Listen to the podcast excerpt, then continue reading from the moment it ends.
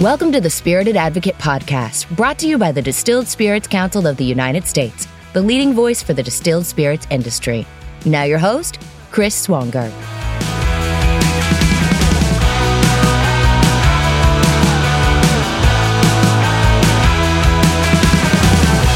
Welcome back to the Spirited Advocate Podcast conversations with people who make the spirits industry so much more than what's just in the glass. I'm Chris Swonger, the president and CEO of the Distilled Spirits Council of the United States.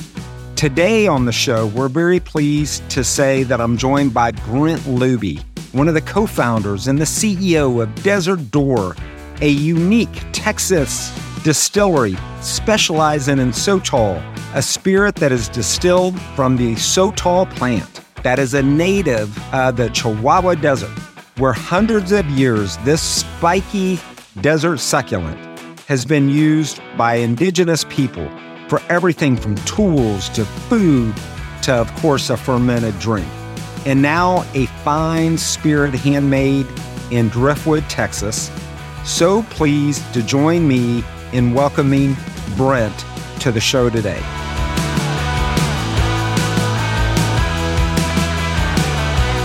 Hey, welcome, Brent. What are you sipping today? I've got a little surprise, but what are you sipping today? Right now, I'm sipping a little tea, but I bet you I could probably reach for a little something as well with the help of my daughter, who's just right behind the bar. Awesome. Let's get into this. This is an exciting podcast. Before we get into all the amazing work that you and your partners at Desert Door are doing, let's just take a moment for the audience to learn about Sotol.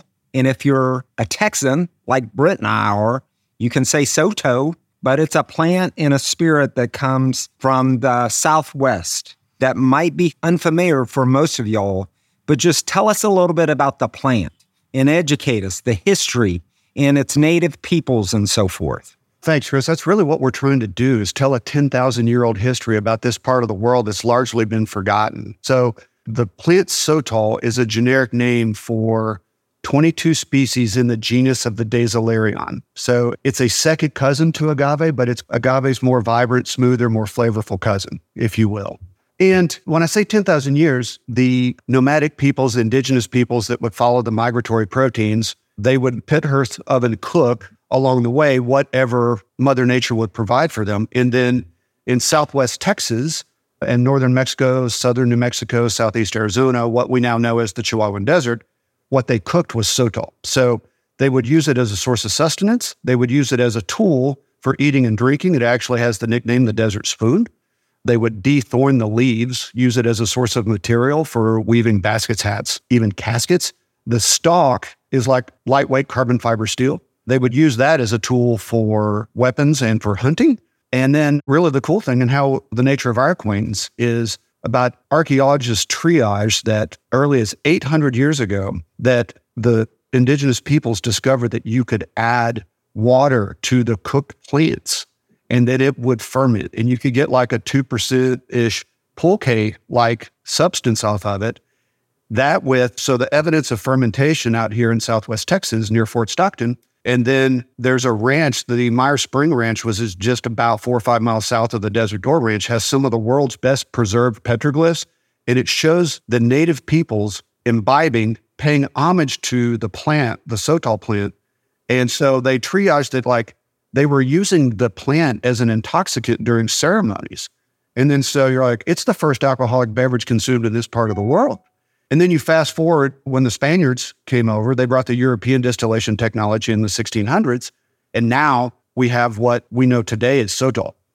And so it's just got this amazingly rich history that what we believe or we've theorized was just all lost to prohibition. It was first commercially distilled by a little company in El Paso in the late 19th century called West Texas Sotol Products, where they both made consumable and industrial grade alcohol. And the last that we saw on them in our research was roughly 1908. And so we could only surmise that it was just all lost to prohibition. It died as a result of prohibition. That's right. Look, audience, if your curiosity level isn't high at this point, it should be really intriguing. And it's just what's so fascinating about our industry. Brent, let's fast forward to today. Tell us a little bit about how y'all are harvesting and processing the plant to make Desert Door Spirit. So, one of our core values here at Desert Door is connection. And that was a result of we're taking Mother Nature's bounty and we got connected with the land that we Texans love around here. You understand what I'm saying? To those on the inside, we just call it pride. But to the outside, it can look a little bit uh, unbridled arrogance, but we just call it pride here, right? And we just got connected with the land. And so when we first started this project, that was what would become Desert Door, was a class project at the University of Texas. Not to discuss politics, Chris, I'm sorry about that. But yeah, we won't go there. But we weren't very good at it in a lot of respects. One, we weren't very efficient in our process, but we always approached it from the sustainability aspect. When we first started, it was taking us roughly four plants to squeeze out one of these. And we were like, guys, this isn't scalable and it's not responsible. And so we worked really hard on the sustainability and regenerative aspects of not just our harvesting, but the way we process as well. And so the way we approach our harvesting is that we wild harvest. So it's important to know for the audience that it does not require any water. There's no fertilizers, there's no herbicides, there's no pesticides, there's no any other sides. And we only harvest roughly 20 to 25% available plants per acre. And we don't harvest plants that are in any form of bloom. This plant requires both a male and a female plant. It seeds and it pollinates. It can bloom multiple times throughout its lifespan. So it's not a one and done, most agaves. So we do not harvest the plant unless it's mature and it cannot be in any form of bloom because we need the plant to regenerate. But we also, if you were to harvest the plant while it's in bloom, all of those sugars are being taken up from the core to push up that stock. So your yields on it would be absolutely horrible anyway. We've also developed a semi mechanized process to our harvesting technique. Think of like a chef's mandolin, to where we trim the leaves off in the field to help with the soil erosion. And then we basically shear the heart of the plant off, leaving the root structure intact, giving the plant the ability to regenerate. So we're in our nascent stages of studying that, but it does give it the opportunity to regenerate. Matter of fact, I've got a plant out here. We had we had Sotol hearts around the property at our distillery just to show because people always want to know what is it. We had a plant that was sitting out there literally, it's sitting out there for six months. And all of a sudden it started to shoot up a stalk, a heart sitting on top of a barrel. So I was like, you know what? You get another chance. So I kept it wet and we planted it out front and it's still going. That is awesome. So, Brent, with that, the regional origin, Southwest Texas, Northern Mexico, would some assume it's a lot like tequila? Obviously, the agave plant, there's a lot of similarities in their kin. But tell us about the flavor profile of Sotol and how it differs from other types of spirits like tequila. It's very interesting. They are, you are correct. They are like second cousins. They're both in the subfamily of Asparagaceae. And on the nose, they're very similar. But that's where it stops. There's just a real depth of flavor. Oh, yeah, no, God bless my daughter who's right here. She's got me hooked up. But it just has a real depth of it too. I like to think it tells you what it is and then it takes you to where it's from. As drinkers are out there looking for new flavor profiles, we've seen that a lot of promiscuity, I think, and from the spirit consumption standpoint, the end consumer is looking for something and they're just looking for something that's got a little bit more to it with less additives in it. And what this, I think, provides for the consumer is a more flavorful, smoother spirit than a tequila, but it's softer, more delicate than a mezcal. Sometimes I love a good smoky mezcal. I love a good single malt LA scotch, but that's not for every consumer out there. And this provides people, I think, with that level of experience, but it's just softer and more delicate. And then we have our aged product that you're sipping on as well. But that's what I believe it provides. But for everybody, we're talking to a retired naval aviator, a patriot in every regard. Tell us about Desert Doors founding, just the story behind that, because that is just as compelling of what you're doing with the liquid. I hope my daughter doesn't start laughing at this, but it was really interesting as we were making a family choice. You get to a point you have to make a decision are you going to continue on or is it time to stop the journey? And after 21 years of just an amazing experience and the privilege of serving in the United States Marine Corps and the privilege of giving back to this country that has given me and so many other folks an opportunity. I left the private sector. I'm a mechanical engineer by degree, and I left the private sector with the visions of flying gray jets, landing on boats, and blowing stuff up. That's what I wanted to do. And that was peacetime. And I got to do all of that. Which is the amazing thing that the United States government trusted a young man enough with the keys to really expensive equipment and let me fly it all over the planet. And it was just a beautiful ride. But as it was time to, as a family, decide what we wanted to do, I asked my boss, because I was at the crossroads, and I asked my boss simply if he'd help me get closer to my girls, because we'd always been separated. And he understood it and agreed with it in principle, but he didn't agree with it in the sense that he didn't think it was the right time for me to make a choice. But God bless him. G Men, General Softy, if you're out there listening to this, not many men are kind enough to put a bullet in the head of your career, but he thankfully he did for me. And so I came home back to Austin. I got a staff job in San Antonio to retire out. And I had run some really large organizations in the Marine Corps because you don't just get to fly jets and look cool. You have other responsibilities. And I was the operations officer. I'm a beans, bullets, logistics guy by trade. That's all I know. And I'd run the largest Marine Air Group in the world where I had 4,400 people under my purview for the care, feeding, and training of. Had eight billion in assets and a three hundred million dollar annual operating budget, into which I shared with my wife. I'm pretty sure the person with that level of responsibility in the private sector probably makes more money than this kid does in the Marine Corps.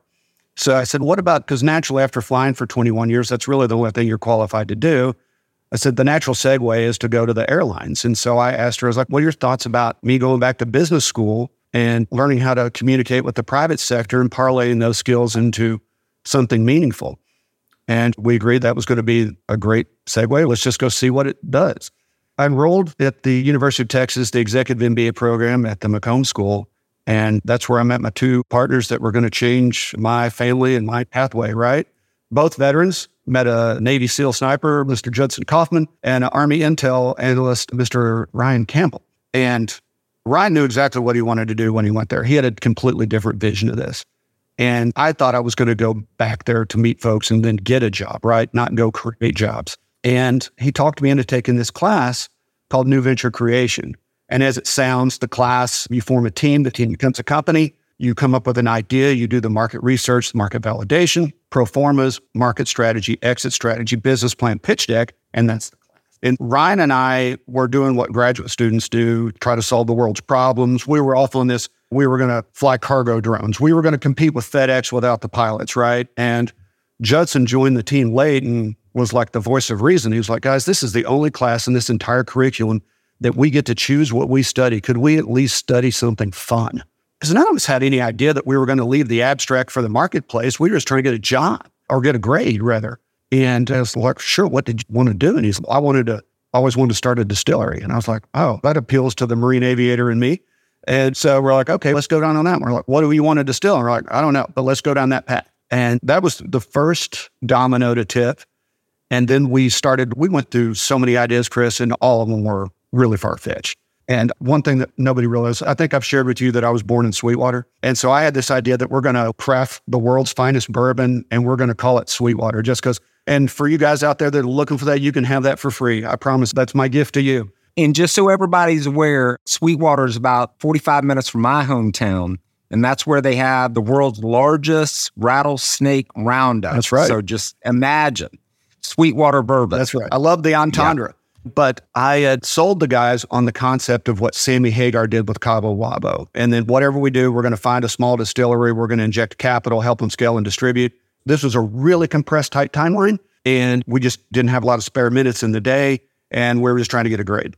They all bid off on that. We had a guy who came back from Puerto Vallarta and said, Guys, have you heard this thing called Raicilla? And I had heard of it, but was like, No, what is it? He goes, It's fantastic. But at the time, it was really hard to find here in Central Texas. You can find it everywhere now, but it was really hard at the time. And a good friend of ours was going back down there the next week. And we said, Hey, Mark, bring us back a bottle of that Raicilla. He came back and his family started the first winery in the state of Texas. His brother was co founder of a major Deep Eddy vodka, so he knows the space. And he came back, and he was like, I can't find it. We're like, okay, now what? In Judson's research of Raicilla, other things started popping up, like Bacanora, and then Sotol was one of them. And that's where it struck because Judson's from East Texas. He's from Longview, but he spent a lot of time in Fort Stockton as a kid. And he's I wonder if that's that Soto that my uncle and his friends moonshined when I was a kid. Turns out it was. And then so I was like, okay, great. I knew about one or two Mexican Sotol distilleries. I was like, same concept. Then the next domino that tips is Ryan was like, it grows here. I want to make it. And keep in mind, we're still just trying to get a grade. We're just trying to get a grade. But I said, dude, you do realize that's a completely different problem set, right? And he goes, don't care. It grows here. We're going to make it. Okay. Because all he did was like triple the amount of work and research that we had to do to get this thing together. Because now we've got to build a distillery and a process, all these other things, right? And so we did that and somehow squeezed it out. And we got the highest grade in the class. And then at the awards ceremony, like the celebration, hey, you survived the class, got the highest grade. So you pitch your plan to a panel of judges, and all of those judges are active investors at some level. So they're familiar with that, but there's no monies exchanging hands in the class. But at the conclusion, one of the judges came up and asked us if we were serious about this. And if we were, then her and her husband would like to talk to us. And that's the last piece that tipped. We literally looking at each other out of the corner of our eyes. We're like, I don't know, are you serious about this? And I said, I'm retiring next summer, so I don't got a gig. I'm happy to give it a go, right? So then we bought a still because none of us knew how to distill. We bought a 15 gallon kettle, column kettle, and started just making various mash bills just to see if we could, one, make a mash, get it to ferment, and then not blow ourselves up in the process and not go blind at the end of it, right? And so we taught ourselves how to distill. And then the next step was we've got to learn how to cook this plant because there's no YouTube videos or anything on how to cook sotol. And the plant starts growing natively about 20 miles from here and just north of San Antonio. And so Ryan and I were like jumping fence off Highway 281 and like stealing plants off people's property and just chucking them in the trunk and just learning how to do it. 15 gallon kettle, stovetop pressure cooker and a wood chipper that I bought off Craigslist for 400 bucks and two six gallon homebrew buckets is how we got our start. And that combined with the constructive feedback that we got from the class, because we knew we didn't have enough time to actually really get into it. We did more research, updated our business plan, and then we took it to what's called the Texas Venture Labs Investment Competition, which before the world melted in 2020, it used to be held biannually. But any student around the country you can enter this competition. It's industry agnostic. You come make this pitch. And if you get accepted to the competition, you make it to the first round. And then there was five groups of five, and you had to win your group to get to the final round. And the final round is where it got really hot because there's actual money exchanging hands here. And out of 50, Desert Door placed third, or as us military guys like to refer to as second loser. And we were so upset about that. But it was our first check. Then we took that constructive feedback because it was constructive and modestly hostile feedback. And again, did more research, updated the business plan again. And then that's when we decided in February of 2017 that then we could go speak to our friends and family and tell them about what we were aspiring to do. That is awesome. It's an amazing story. Probably during all of that, even doing great research for your original paper, you might not realize some of the challenges you would face the regulatory challenges, the marketplace challenges, and all of the above. Obviously, highlight some of those top line challenges that were presented to you. But what advice would you give to someone that has a similar idea along the way? My advice would be to have extreme patience, be very thoughtful and methodic in your approach, and realize that there are going to be challenges. And first and foremost, you have to 100% believe. And if you have any doubt, don't take another step because you got to be all in. You got to be all you got to be all in because if you're not willing to carry the water, nobody else is going to carry it for you. So you cannot expect that. There is no single lever that you can pull in this industry and make it work. It's a series of levers that you have to pull repeatedly and you have to have the resources and the advocacy. And so, just to even open the doors of a distillery, if I'd had a checklist of everything that I needed to get done to just open the doors, it probably would not, because there's a certain level of naivete required to get this thing open because you get to a certain point and you're like, it's unbelievable how far I still have to go. But then you look backwards and you're like, I've come too far. I can't turn back at this point. So you have to be all in. And there's going to be periods where you're going to be down about it. There's going to be periods of self doubt. There's going to be periods of uncertainty. And you just have to believe and surround yourself with good people, people that you can inspire to help you realize those things. And eventually it will win out. So, Brent, Sotol, maybe there's probably great awareness in Texas. You're still probably building that. But around the country, what are y'all trying to do to educate the consumer for Desert Doors perspective?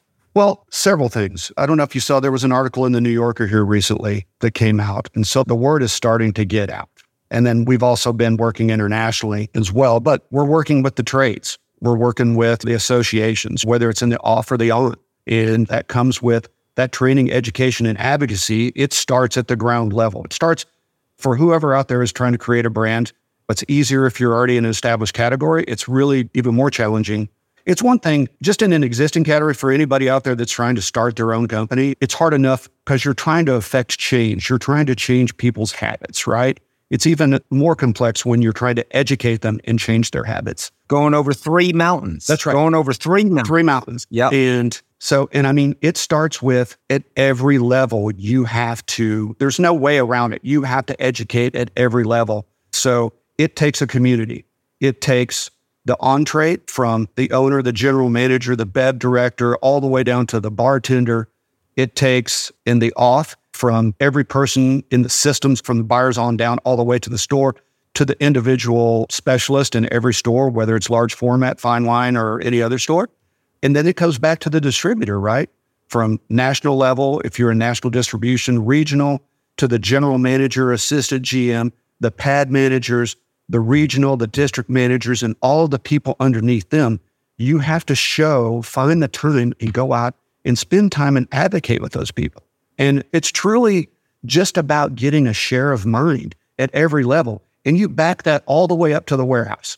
And I wish I could say that this was easy, but it's not. It's very, very time consuming. And then ultimately, you got to compete for the share of mind of the consumer. That's right. That's just hitting the trade. That's right. That's just getting it to the shelf. Now you're in the market and the market gets a vote. And so, how do you convince those people that this is something for them? It's a challenge. So, Brent, distillery tourism is booming in the US. Over 2,600 great distilleries sprinkled all throughout the country.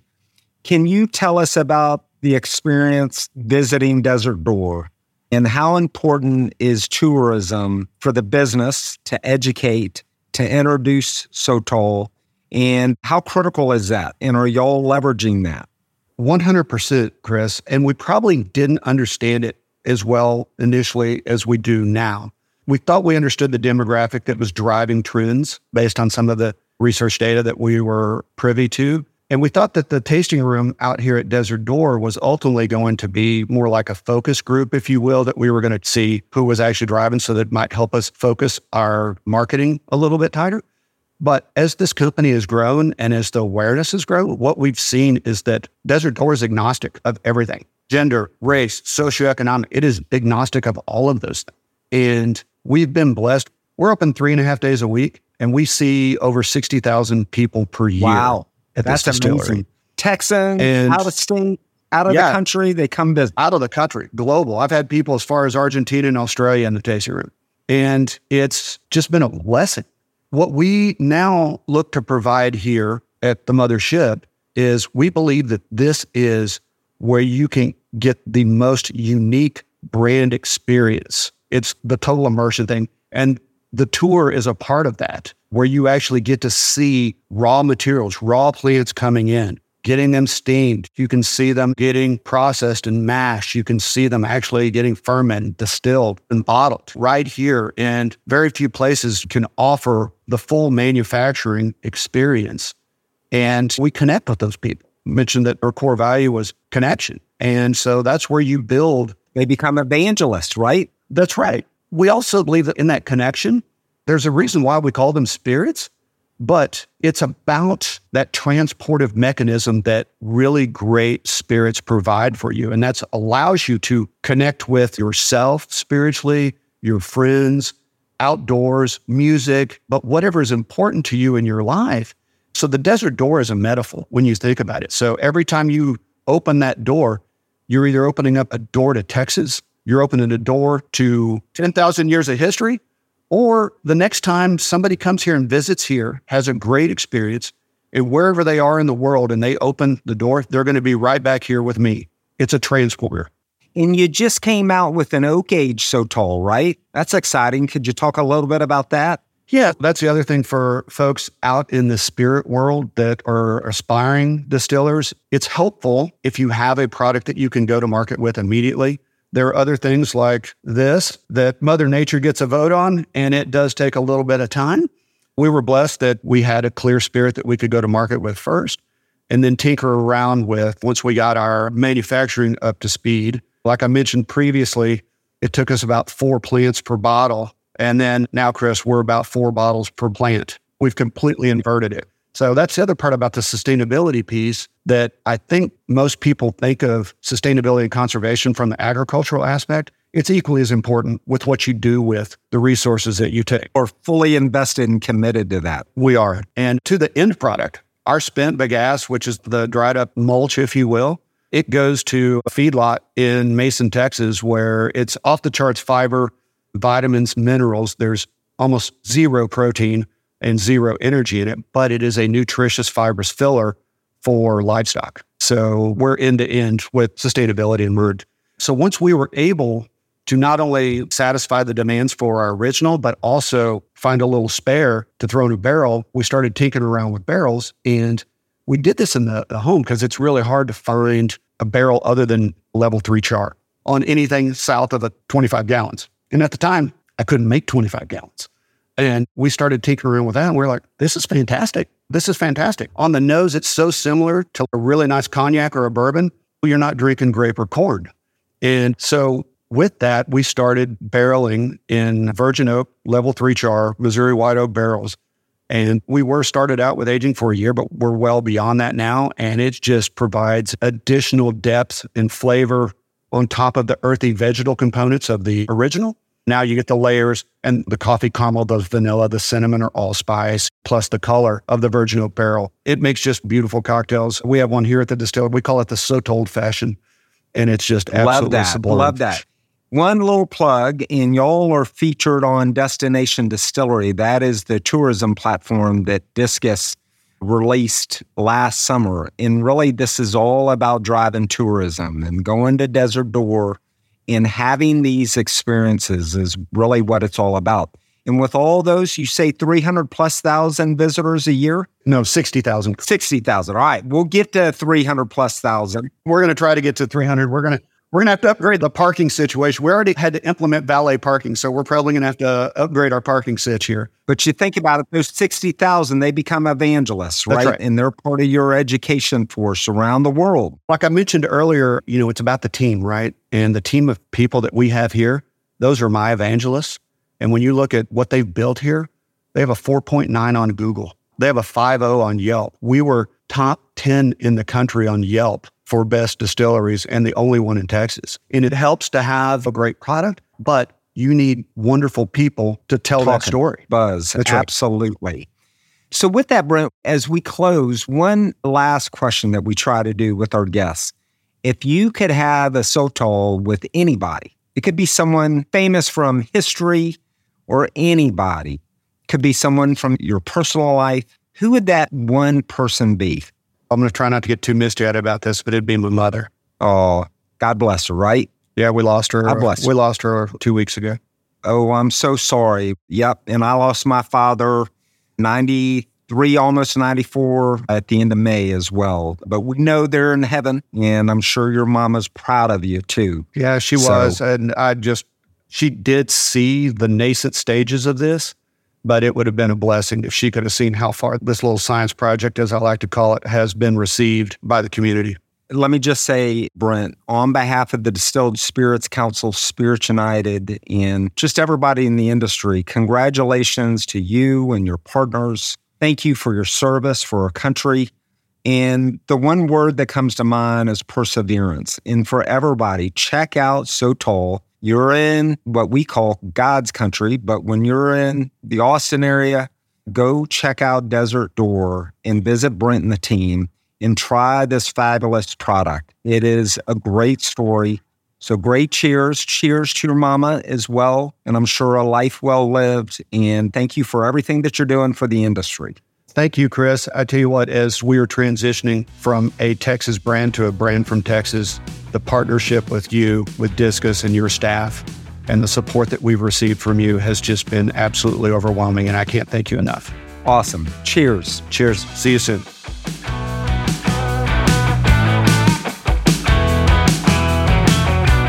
That's all for today's episode of the Spirited Advocate Podcast. Thanks to our great guest, Brent Looby. It was really amazing to get a chance to speak with him and learn all about the amazing Sotol that they are distilling at Desert Door Distillery in Texas. I'd also like to thank you for listening. And if you'd like what you're hearing, be sure to subscribe to the show so you never miss an episode. I'm Chris Swonger. This has been the Spirited Advocate Podcast, brought to you by the Distilled Spirits Council of the United States.